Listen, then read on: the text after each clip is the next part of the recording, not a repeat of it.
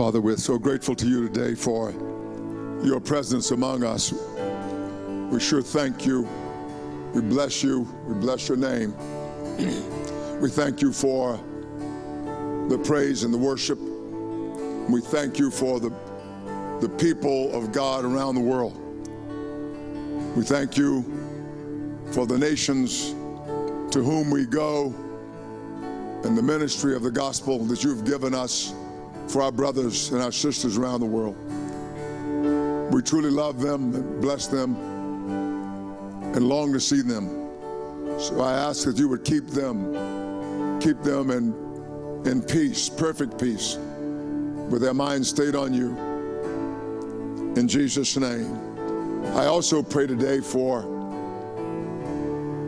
for this nation. I pray for this nation of America who has been a beacon of freedom, of light, of mercy, but has become a hypocritical nation. Or rather, it has been exposed. And many of, of us are heartbroken today because of rampant injustice And it's not a new thing, but it is a revealed thing. But I pray that this nation will live up to all of its creeds. If, if America does not live up to all of its creeds, there's no reason why she should be the leading nation of the world.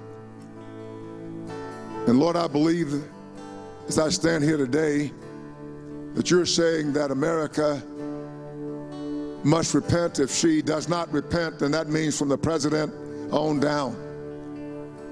That if she doesn't repent, there's no reason for you to leave her where she is. And Lord, that shakes all of us. We don't know what it would be like to live in a nation and to live in a world where our ideals were trampled, not by others, but by our own leaders, by our president by our Congress, by our Supreme Court, by our governors, mayors, and county judges across the land. It's been trampled on by preachers in the pulpit. Yes, it's been trampled on by missionaries. It's been trampled on because we've had an idea of Christianity, but it was Americanism. It was not Christianity. It was not Christ centered.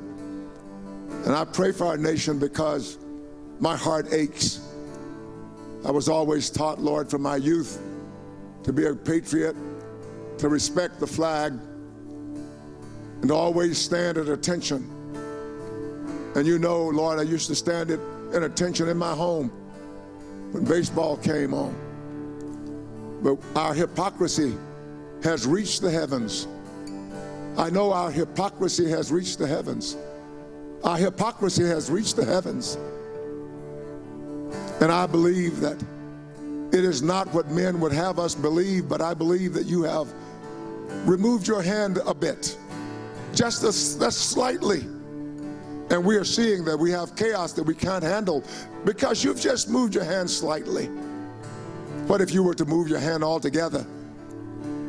I pray today, I pray today that church leaders around the world who have not taken godly positions.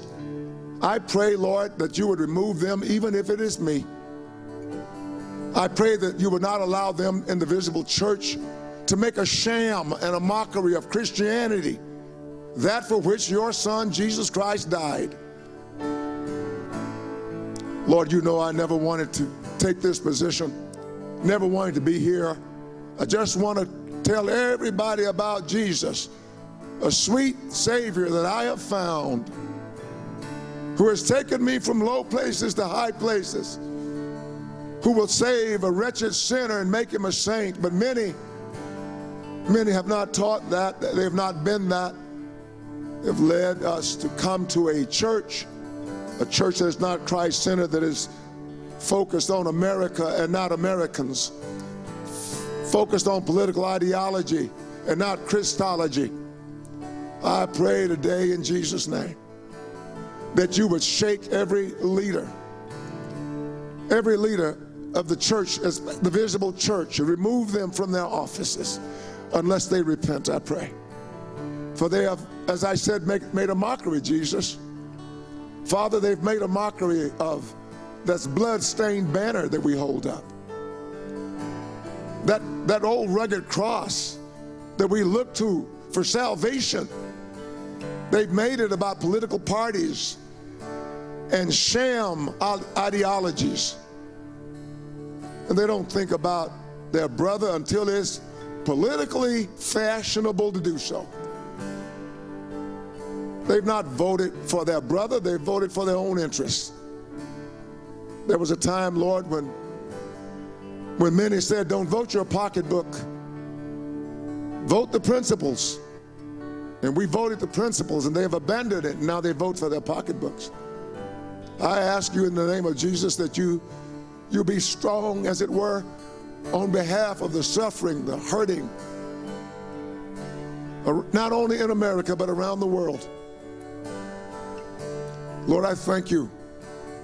I thank you for, for having caused me to be born here.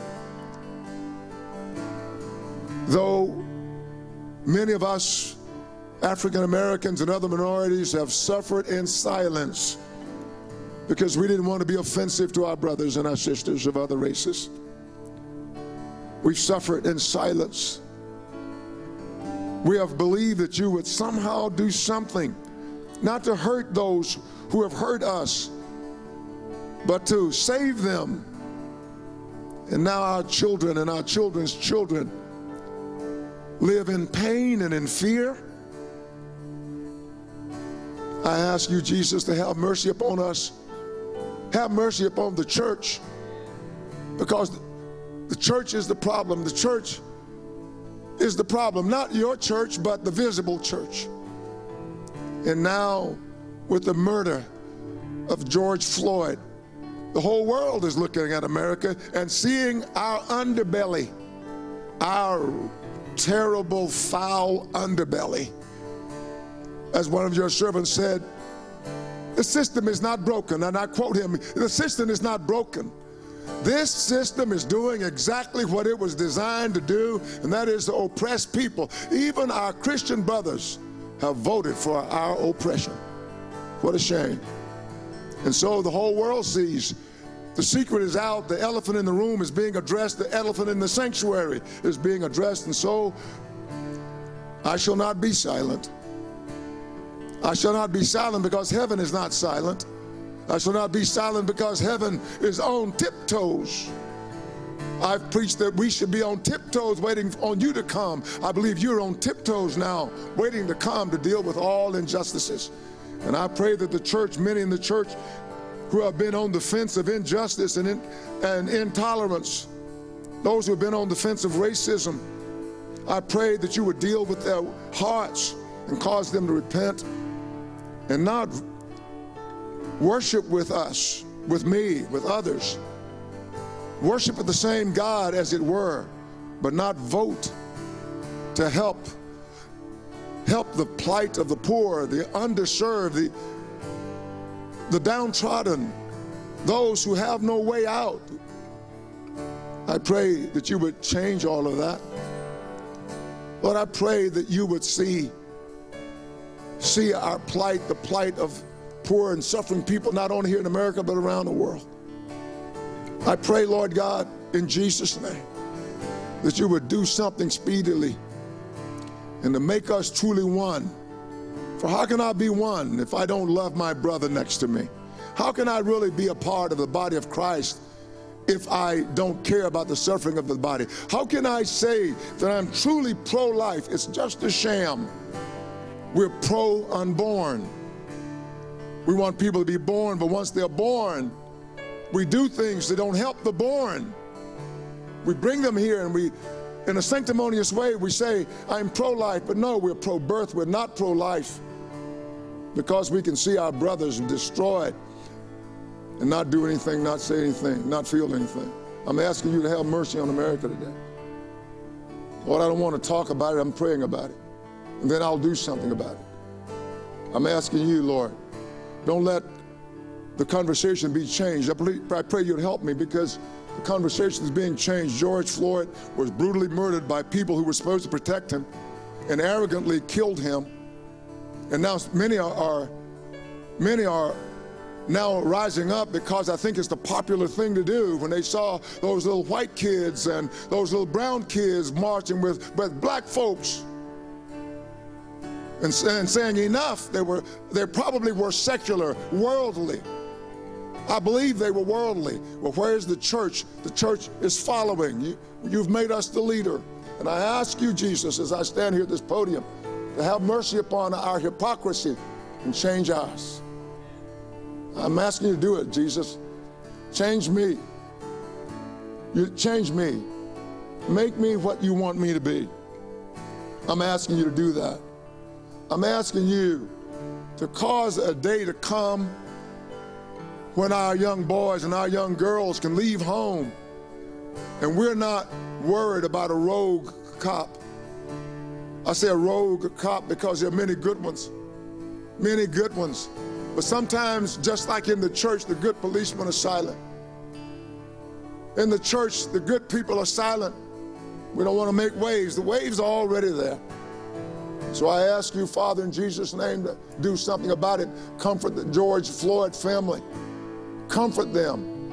And don't let ungodly men do more for godliness than we do. Don't let them do more for righteousness than we do, more for peace than we do. We are the church of the living God. We are the city set on a hill. We are the light of the world. We are the salt of the earth. But if the salt has lost its savor, wherewith shall it be saved? It, it has nothing. It's good for nothing. It has no saving ability. It's to be thrown out and trodden underfoot by men. Lord, this is my prayer for my country. This is my prayer for George Floyd and his, his family and the Breonnas of the world and all the others, the, the uh, Philando Castillos of the world, brutally murdered for no reason except somebody didn't like them, didn't like the color of their skin. I stand here not as a black man today, but as a, a man of God today though my skin is black. I'm a man of God today. And you've undoubtedly called others to cry out and shout out, but they were too silent. And that's why I stand here, because they were too silent.